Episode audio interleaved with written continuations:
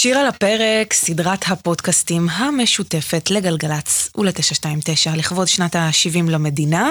אנחנו אה, בכל פרק נתעסק אה, בשיר אחר שמהדהד איזשהו סיפור תנכי, סיטואציה תנכית. הפעם אנחנו אולי עם הסיפור הכי גדול, או אחד הסיפורים הכי גדולים בתנ"ך כזה, שעיצב אה, אתוס אה, שלם. אצלנו היהודים, וממשיך איתנו גם הלאה. סיפור יציאת מצרים, שלום דוד פרץ. שלום וברכה. אז אמ, סיפור יציאת מצרים הוא סיפור, אה, אחד המכוננים אנחנו שלנו. מחויבים להגיד אותו שנה אחרי שנה, ולראות את עצמנו כאילו אנחנו עצמנו יצאנו ממצרים. זה מה שמשה אומר אפילו לעם, אומר לו, אומר משה לעם, זכור את היום הזה אשר יצאת ממצרים מבית עבדים. אז לא מספיק לצאת אל החופשי אחרי הרבה מאוד אה, שנים של עבדות, צריך גם לזכור את אותו היום שבו יצאת לחופשי. מה זה אומר? זו שאלה מעניינת, אני חושב שהדבר הכי מוזר זה למה צריך לזכור כל הזמן את העבדות. כשיצאתי ממצרים, זחלתי על כחוני ארבעים ימים ולילה, לא ידעתי מי אני. אני חושב שהשיר שאנחנו מדברים עליו היום קצת עוסק בעניין הזה בגלל הסיפור האישי שבו, שכרוך בו. אני חושב שהוא קצת מפרש לנו את הסיפור הזה בצורה מעניינת, כי הוא עוסק בעצם מה זה אומר להיות עבד ומה זה אומר להיות אדם חופשי. אז אנחנו מדברים על השיר מצרים. שיר אה, של איה קורם, היא כתבה את המילים, גם את הלחן, אבל הביצוע הוא של לאה שבת מתוך אלבום שיצא לו מזמן, אלבום שנקרא 2023, אלבום קונספט, כבר לא עושים דברים כאלה, אבל... אה, חבל, אבל טוב שיש, הנה, זה גם דוגמה למה כדאי לעשות אלבומי קונספט. זה שיר אהבה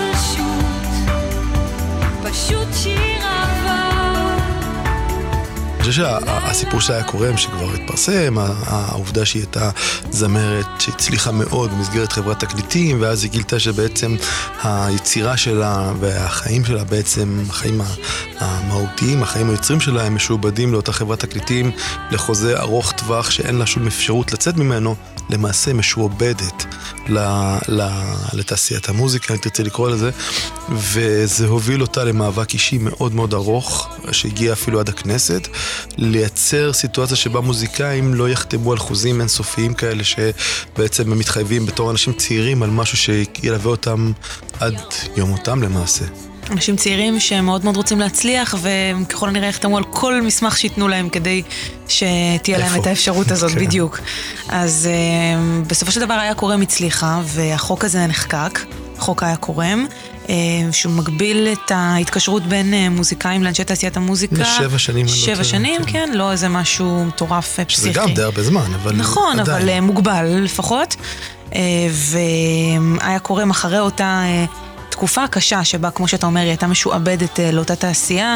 גם לא אה, יכלה ליצור. התקליטים, לא יכלה ליצור, אה, מוציאה את האלבום הזה, 2023. ופה זה, זה ממש נהיה מרתק, כי האלבום הזה הוא לא, הוא לא עוסק בצורה ישירה, אבל הוא כן עוסק במשמעות של מה זה אומר להיות, או כמו שהשיר הזה מדגים, מה זה אומר המעבר הזה בין עבדות לבין חופש. ופה, בשיר הזה, אני חושב שהדבר היפה זה איך שהיא מתארת את המהלך הזה, כן? שהיא שרה, כשיצאתי ממצרים, לאה שבת שרה. זחלתי על כחוני ארבעים ימים ולילה. זחלתי על כחוני ארבעים ימים ולילה, לא ידעתי מי אני, שזה מאוד מקביל לסיפור יציאת ישראל ממצרים, ופה ארבעים ימים הופכים לנו לארבעים שנה במדבר, אבל פה האמירה הזאת, לא ידעתי מי אני, היא מרתקת אותי בגלל ש... מה זה אומר לא ידעתי מי אני? הרי אתה יודע שאתה היית... אדם עבד, ועכשיו אתה אדם חופשי. אבל אני חושב שהדבר המעניין שהשיר הזה נוגע בו, וגם, אם תרצי, כמעט כל ספרי שמות במדבר, זה בעצם איך אדם עובר ממצב שבו הוא משועבד, הוא אדם שכל ה... ה, ה החיים שלו מרוכזים סביב העבודה שהוא עושה עבור מישהו אחר, פתאום צריך לנהל את עצמו בעולם כאדם חופשי, שמה שהוא עושה זה בעצם למלט את רצונו.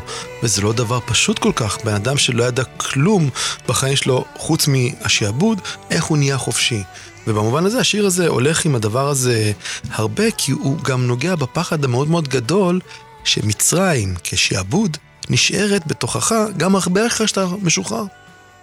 וגם הבית הזה, הבית הראשון שאיתו התחלת, לא ידעתי מי אני, אותה שורה ככה שמאוד מתבלטת.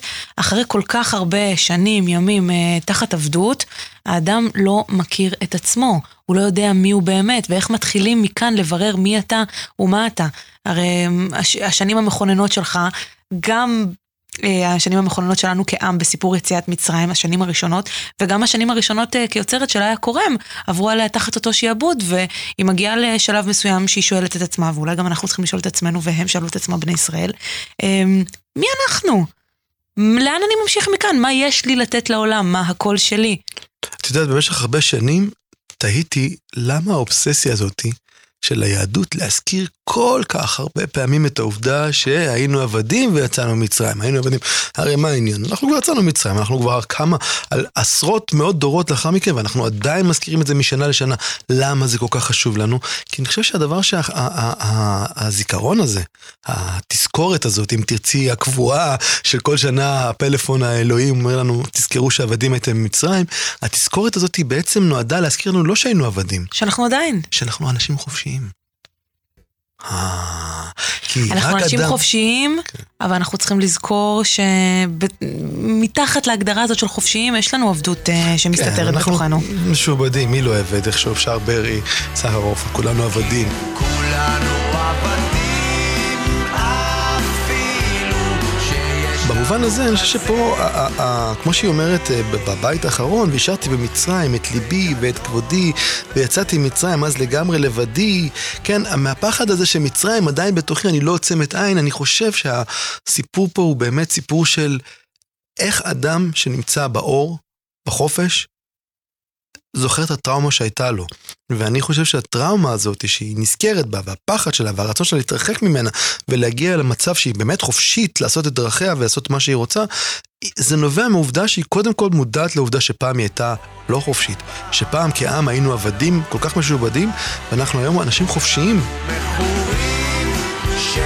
כן, לעצמנו, לדעתנו, לעשות מה שאנחנו רוצים, סוג של, כן, אפשר להתווכח על זה, אבל, אבל בגדול, עדיין, העובדה שאתה זוכר את העבדות שלך, היא גם זאת שמעניקה לחופש שלך איזשהו אה, טעם אחר מאשר... אה, אני חייבת להגיד לך שאני לא לגמרי מתחברת למה שאתה אומר, בוא תסביר לי את זה יותר, יכול להיות שאני לא מבינה עד הסוף. אם כל הזמן אתה חוזר אחורה, וכל הזמן אתה... הטראומה שבה, צפה ועולה, איך אתה יכול להיות אדם חופשי? כי אתה מעריך את מה שיש לך. אתה תקוע בעבר. יהדות אוהבת את העבר מאוד, להשאיר אותו ככה נוכח בחיי ההווה, אבל אני חושב שהסיפור הזה של לזכור את העבדות, אני מבין אותו כחלק מהתהליך של לחנך את העבד אנחנו כולנו עבדים, כמו שאמרת, לחנך את העבד גם להיות חופשי בדעתו ולהבין שיש לו חופש בחירה. כי מה זה שיעבוד פיזי? הרי זה שיעבוד שמשעבד את כל הווייתך לקראת משהו שאתה לא רוצה ולא בוחר בו. ופה אומרים לך, תזכור, היית פעם עבד, היית גם אדם חופשי. העבדות היא עדיין בתוכך, אבל אתה תמיד תמיד צריך לבחור בלהיות חופשי ולעשות את הדברים שאתה עושה בשביל להיות חופשי. אני חושב שה... לפחות להבנתי שלי, גם הביצוע של לאה שבת וגם הלחן של איה קורם יוצרת לשיר הזה, מביאים את השיר הזה כשיר העצמה, אני, אה, המילה הזאת שמשתמשים בה הרבה, אבל זה באמת שיר העצמה אה, אה, פנימי לאדם שיודע שפעם הוא היה משועבד אולי ב-100 אחוזים, והיום הוא משועבד רק בכמה פחות אחוזים, אבל עדיין יש לו איזשהו חופש לתמרן את המוח שלו. ואת יודעת, יש בסרט חומות של תקווה, סצנה מאוד מאוד יפה, שבו האסיר המבוגר, מורגן פרימן שם, אה, יוצא מהכלא והוא הולך לאיזשהו, אה, לעבוד בחנות אה, מכולת כזאת, ואז הוא רוצה לצאת לשירותים והוא מצביע ומבקש מבעל החנות את את, את, את, ללכת כמו ילד קטן שצריך לשאול, לבקש רשות, בא לך ומסתכל עליו ולא מבין. הוא אומר, מה זאת אומרת, כאילו, מה אתה צריך לשאול אותי? אני, אני, זה הצרכים שלך, תלך תעשה. וה, וזה דוגמה קטנטנה שמבהירה כמה אנחנו לפעמים מש, ממשיכים לשמר בתוכנו את התבניות של השעבוד, גם הרבה הרבה הרבה הרבה אחרי שאנחנו כבר חופשים לעשות את מה שאנחנו רוצים. והבחירה של אה, איה קורם, דרך אגב, זה אלבום שכולו... אה... ביצועים של זמרים אחרים, היא מבצעת אולי שיר אחד או שניים בקולה, אבל היא בוחרת לתת את הקול שלה אה, לזמרים אחרים, שזו גם בחירה מעניינת בהקשר הזה של שיעבוד.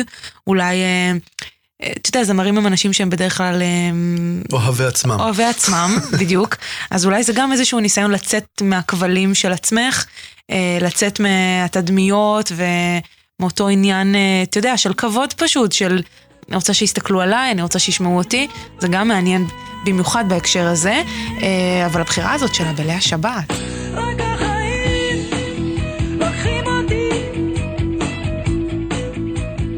זמרת, אה, אולי זמרת הנשמה הגדולה ביותר שלנו. ללא ספק, אחת הגדולות שבהם. ואני חושב שהדבר המעניין לגבי מה שאמרת, לראות את עצמך דרך אה, קולות של אחרים, יש בזה גם משהו שנוגע לשאלה הזאת שהיא אומרת פה, לא ידעתי מי אני. ואני חושב שהרצון הזה, שאתה אומר לעצמך, אוקיי, אני לא יודע מי אני, אז בוא נראה איך, איך הדברים שלי יוצאים מפיות ומגרונות של אנשים אחרים, איך הסיפור שלי משתקף גם בחיים של אנשים אחרים, זו פריבילגיה מאוד מאוד גדולה ש, שאנשים אה, יכולים, או יוצרים, יכולים לקחת ולראות אותה, להסתכל על עצמם. עצמם דרך היצירה שלהם, אבל מהצד. אני חושב שאולי אחרי כל כך הרבה שנות שיעבוד, וכל כך הרבה שנים שבהם היא הפנימה את הגבולות השיעבוד שלה, הבחירה לראות את עצמה דרך העיניים של האחרים, היא בעצם הבחירה להגיד, לשאול מי זאת אני ואיך אני נראית. אולי לקבל מושג. כן. איך אני יוצאת ממצרים, איך אני מרחיקה את המצרים שבתוכי ושמה אותה בצד כאיזושהי אה, אה, נוכחת, אבל מישהי שאני עברתי ממנה החוצה. הלאה. מצרים, דרך אה, עיניה של איה קורם ובקולה של לאה שבת, אה, שיר על הפרק. אתם יכולים למצוא עוד שירים ועוד סיפורים באתר של אה, גלגלצ, גם באתר של 929, דוד פרץ. תודה. תודה רבה.